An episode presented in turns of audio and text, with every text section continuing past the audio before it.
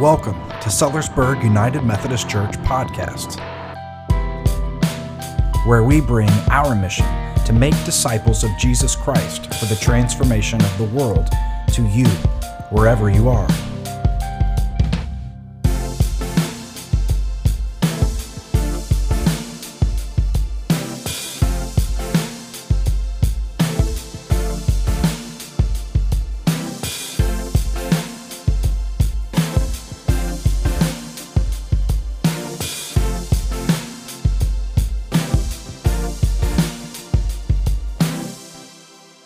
So we're going to read from Matthew chapter 13. We're going to begin in verse 44 and read through verse 46. And so the parables, as we have made our way through uh, many of the parables found in this part of the gospel narrative we call Matthew, we have, well, we've traversed quite a path, really.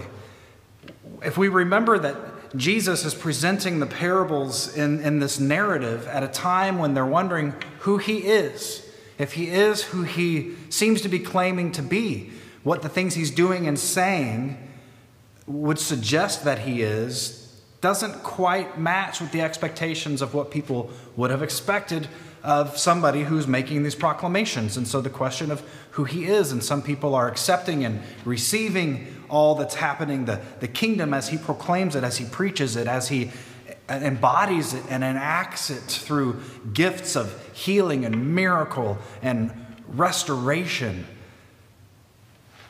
And then there are those who aren't receiving it, that are walking away, those who are flat out rejecting him. Some of them are members of his family, some of them are the religious elite, some of them are all the people we'd expect to get it, right? To, to be on board. I mean, if Jesus came today and walked among us, we would, we would expect that the church would be the ones to grasp it, to be ready to follow him, to be ready to do everything that he asks us to do, to abandon all and go. Well, that's the expectation of the crowds we come to in the gospel narrative. They're all Jesus people. They've been following God. They are the only nation that's really doing this. They should be the people getting it, especially those who are Bible experts or experts in the law or lawyers or scribes, however, whatever you want to translate that title. It's the same person, these people that know the scripture. They know it.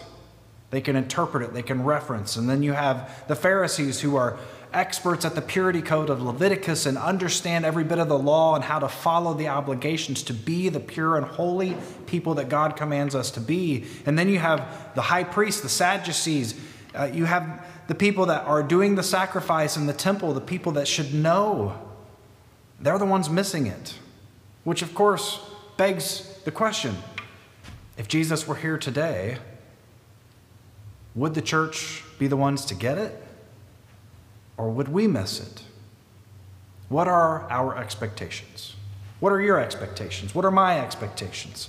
Good things to ask as we come to these parables. And I think that's the point of the way that this gospel narrative is written and constructed and offered is we are asking some of the same questions because the, the truth is Jesus is among us today. Are we grasping his presence? Are we following His guidance, His direction? Are we embodying His will? Are we abandoning everything to go and follow Him? To be disciples, to be the church, to be the body of Jesus Christ. Now, we may say, well, that's our goal, it's our good days the question would remain well, what's standing in our way? And that's something that each of us have to confront as individuals, and that as a congregation, we need to confront in our own community. Are we truly the presence of Jesus Christ for everyone in the community around us, all the people that we have been put here to serve? And as a denomination, are we the people that we've been called to be? And if we think we know what that means, are those our expectations or are those God's? And before we maybe quickly say, oh, well, of course our expectations are God's, let's just look at the story and try to understand that there's a, a great many people that think the same thing in the story and are, in fact, missing it. And in fact, it's the people that you would least expect that are the ones that are getting it. So, what stands in the way? What's the difference? Well, that's the mystery that we come to in the parables. And so, Jesus has been unpacking what the kingdom is like. The kingdom has been like a farmer sowing seed, the kingdom has been like a, a field being sown, and there's good wheat, and then there are weeds. And, and yet, we're not supposed to try to mess with it and uproot it because that'll be done at, at one point. They're supposed to grow together. This is what the kingdom is like. The kingdom is like a mustard seed, an insignificant, unimpressive seed that, that grows into a, an incredibly large plant given its origin. But even then, the plant isn't entirely impressive. Or leaven or yeast, invisible to the eye, but the effects it has, even just a little amount in a large place, the effects are undeniable. This is like the kingdom. And so we come today to Matthew chapter 13, verse 44 through 46. And it reads The kingdom of heaven is like a treasure that somebody hid in a field, which someone else found and covered up. Full of joy, the finder sold everything and bought that field. Again, the kingdom of heaven is like a merchant in search of fine pearls. When he found one very precious pearl, he went and sold all that he owned and bought it. The word of God for the people of God. Thanks be to God. Simple twin parables give pretty much the same idea but in different ways. And the beauty of these paired together is, you know, we can immediately pick apart the differences in that one person happens to stumble across a great treasure. Uh, it didn't belong to them. There's, there's, they weren't even necessarily looking for it, they just found it. And yet they have great joy. They sell everything to acquire this thing that they found. And the second person is actually actively seeking out the thing that they eventually find. And there's great joy. They sell everything and they acquire it. So we can't get too caught up on that we're supposed to be seeking, that only those who seek will find what there is to find when it comes to the kingdom. Some people just stumble across it, some people just happen to find it. Some people are active and intentional and then do find what they have been seeking, and in fact, far beyond what they even thought they would find. Both commit everything to acquire it. This is what the kingdom of God is like. Now, let's try to avoid the natural inclination to think that the treasure or the pearl is the kingdom, because that's not what the parable says.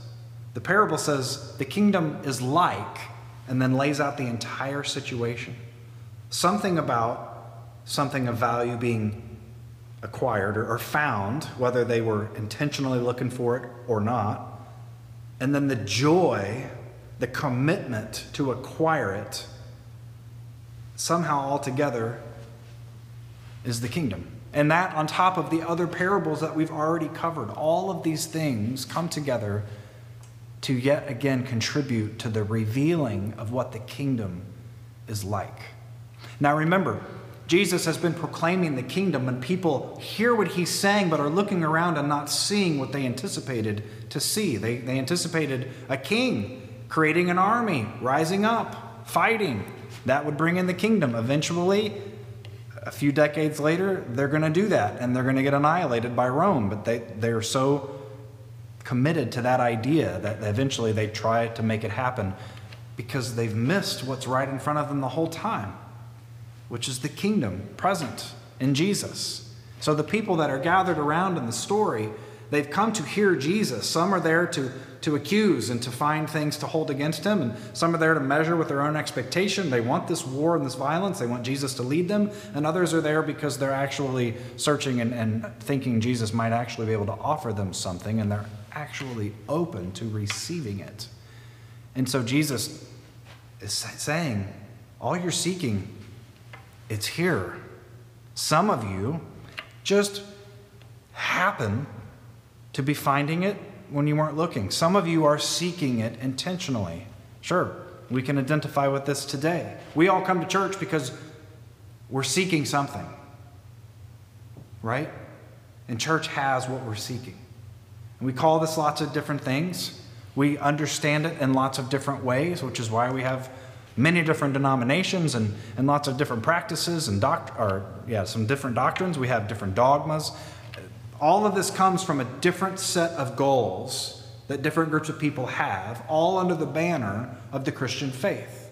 And so we may be seeking it and not really realizing what we're seeking exactly, just like the crowd before Jesus. And so some of us today might read this and think we understand what it means and think we understand what the kingdom's all about, and yet there's still so much more for Jesus to reveal to us through the Holy Spirit, for the lives that we live, and the discernment and the talking with the rest of the body of Christ and through our conversation, through our relationships, through our, our love, through our heartbreaks, through our disappointment, through times of quarantine, through times of political divisiveness, through times of uncertainty, and then finding the hope and presence amidst that, every little step that we take, all of our reality together,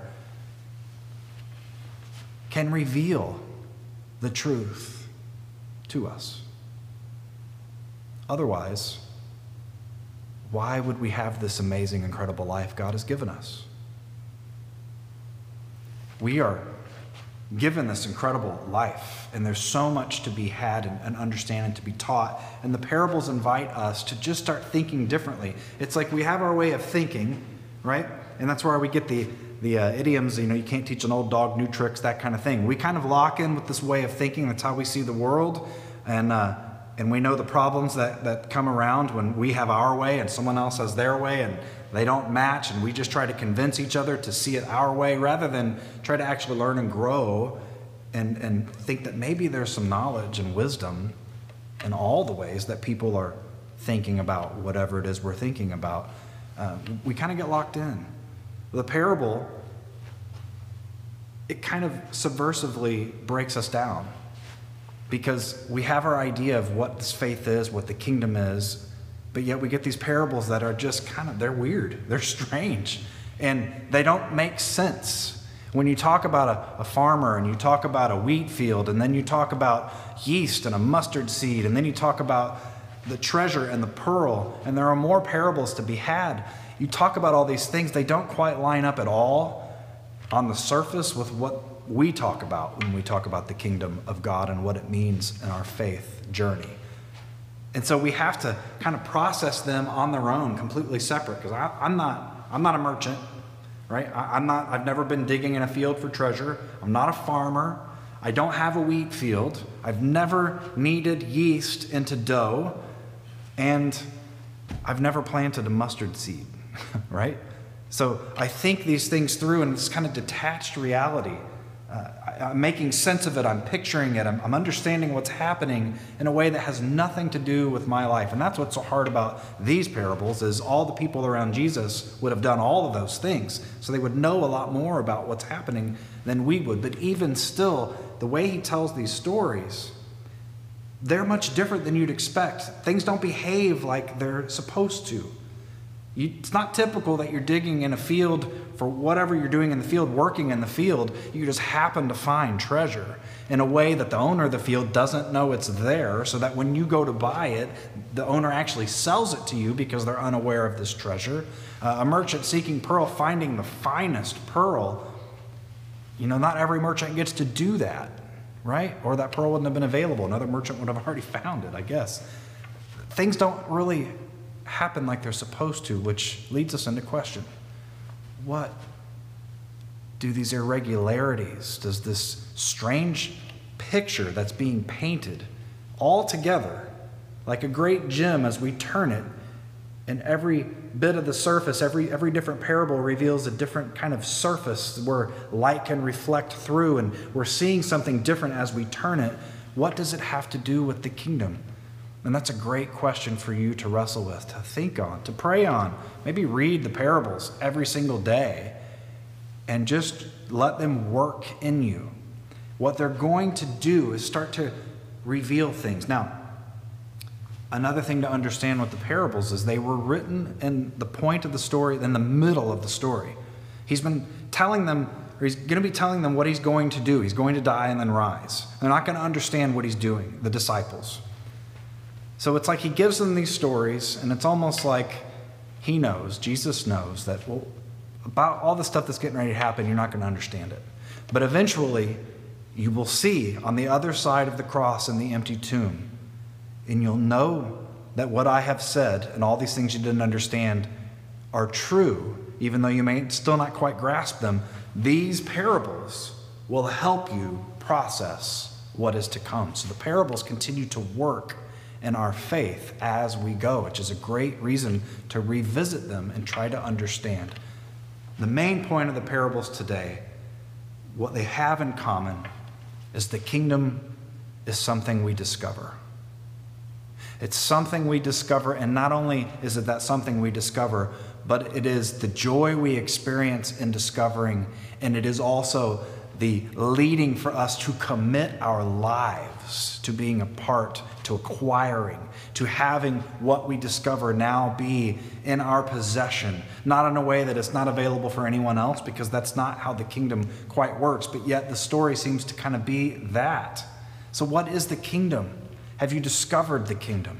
Have you experienced the kingdom and the joy in finding it? And then that being such a monumentally valuable possession that you will abandon everything else to have it be a part of your life, to call it yours, to belong to it and it belong to you.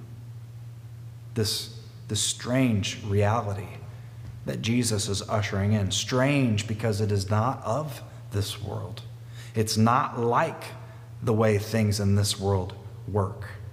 It's not about painting a picture of who's outside and excluded and who's inside and included. It's not about us and them.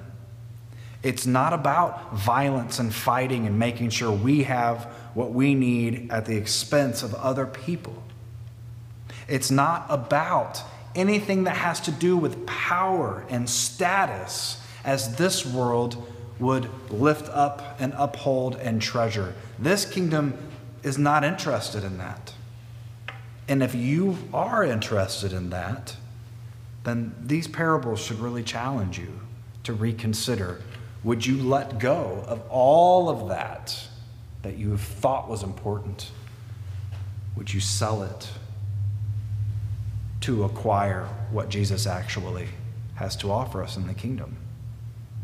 And that compassion, that, that justice and joy and mercy and grace and love that God brings to us through Jesus Christ, that God brings into our hearts through the Holy Spirit as we are made more into the image of Jesus Christ. Is there anything that we say, I can't let that go? This that God is offering me, it's not quite worth letting go of this other thing, whatever it might be. The people in the parables, they sold everything. Not most things, not 90%, right? Not 99%. Everything. They sold all they had to acquire that which they had found. One happened to stumble across it, one sought it out. Kind of the reality for all of us. Some of us just happen to kind of stumble into this faith. We weren't looking for it, but we recognized something worth seeking after and acquiring once we just happened to stumble across it. Others of us have been going to church our whole lives. We've used the lingo, We've, we've done everything we've been asked to do. We take communion. We've gone through baptism, maybe as an infant, maybe as an adult. And if it was an, as an infant, we did confirmation. And we've been coming to the church.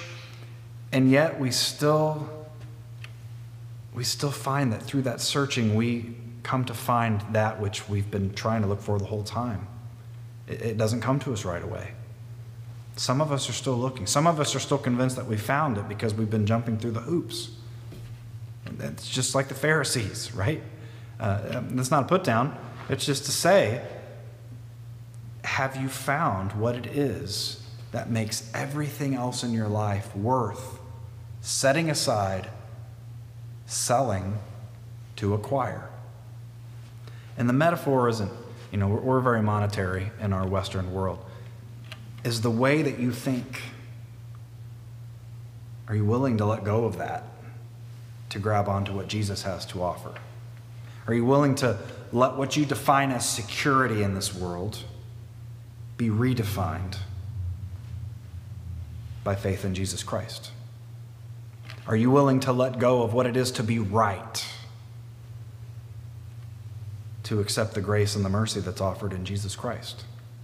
Are you willing to consider that maybe racism's real? Maybe as white America, we're part of the problem. Maybe. Maybe we don't even know it. Maybe we've been taught the problem so much that we don't even see that it's a problem.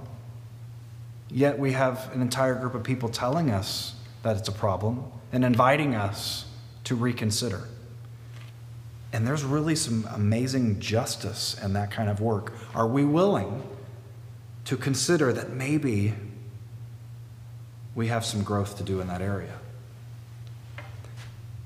Are we willing to consider that maybe there's a lot of things we've gotten wrong in the church over the, the centuries, the millennia that we've existed? And maybe we're still getting some things wrong today. Does God have more to reveal to us? Or have we seen it all? Is the way that we understand everything now our way of thinking? Is that it? We know we've gotten there? Or is there still more for us to acquire, to receive, to find, to discover, and with joy give ourselves and, and let everything else go that we can become a part of this incredibly moving, powerful, life giving, connectional, gracious, merciful, loving, forgiving, compassionate, beautiful kingdom of God. We have a ways to go. We do a lot of great things in the church, we do a lot of great things in our faith, we do a lot of great things in this country. But, friends, we have a ways to go. The parables can help us along the journey.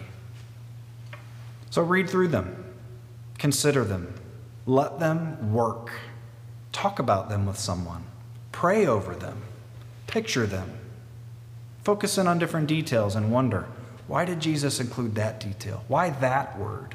Why describe it that way? Why was it that kind of person? Why didn't they, why wasn't the decision something else? What, what's going on with every little part of the parable. And don't, don't start to try to allegorize it because people like to do that. The parables aren't trying to be allegory. The kingdom of God is what the parables are trying to offer us. It's not trying to offer us some sort of story about what the church is supposed to be doing today. No, it's about the kingdom of God. So just let the parables wash over you with that in mind. The kingdom of God is like the parables. Jesus Christ is at work today in the Holy Spirit. Jesus is here. Jesus is in you and me, all around us, leading us, guiding us, helping us. Jesus wants to bring you further into the kingdom and to bring the kingdom further into you, right here and now. Right here and right now, because that's what the work of Jesus Christ is all about redeeming everything. It began long ago. It will come to completion at some point in the future. but it's happening right now. It can happen for you. And if it's happened for you, you can keep going and you can be a part of it happening for someone else. Let us not let anything stand in our way of coming to understand the life that is offered in Jesus Christ. Let us not let anything in our hearts, in our minds, in our egos stand in the way of us continuing to ask questions about how the kingdom is at work around us, about how the kingdom can come to be revealed to us, about how we might just be stumbling along and find the kingdom if we happen to just be paying attention, or how we can be actively seeking it, and Jesus will be there for us to find The kingdom of God, my friends, is all around us. It's at hand, it's in you. Let us continue to discover all that that means, and let us continue to give ourselves with great joy to be more a part of it. Amen. We thank you for joining us today and it is our hope that you have experienced the blessing of God through our time together. If you'd like to know more about our church community and its ministries, visit our website at sellersburgumc.com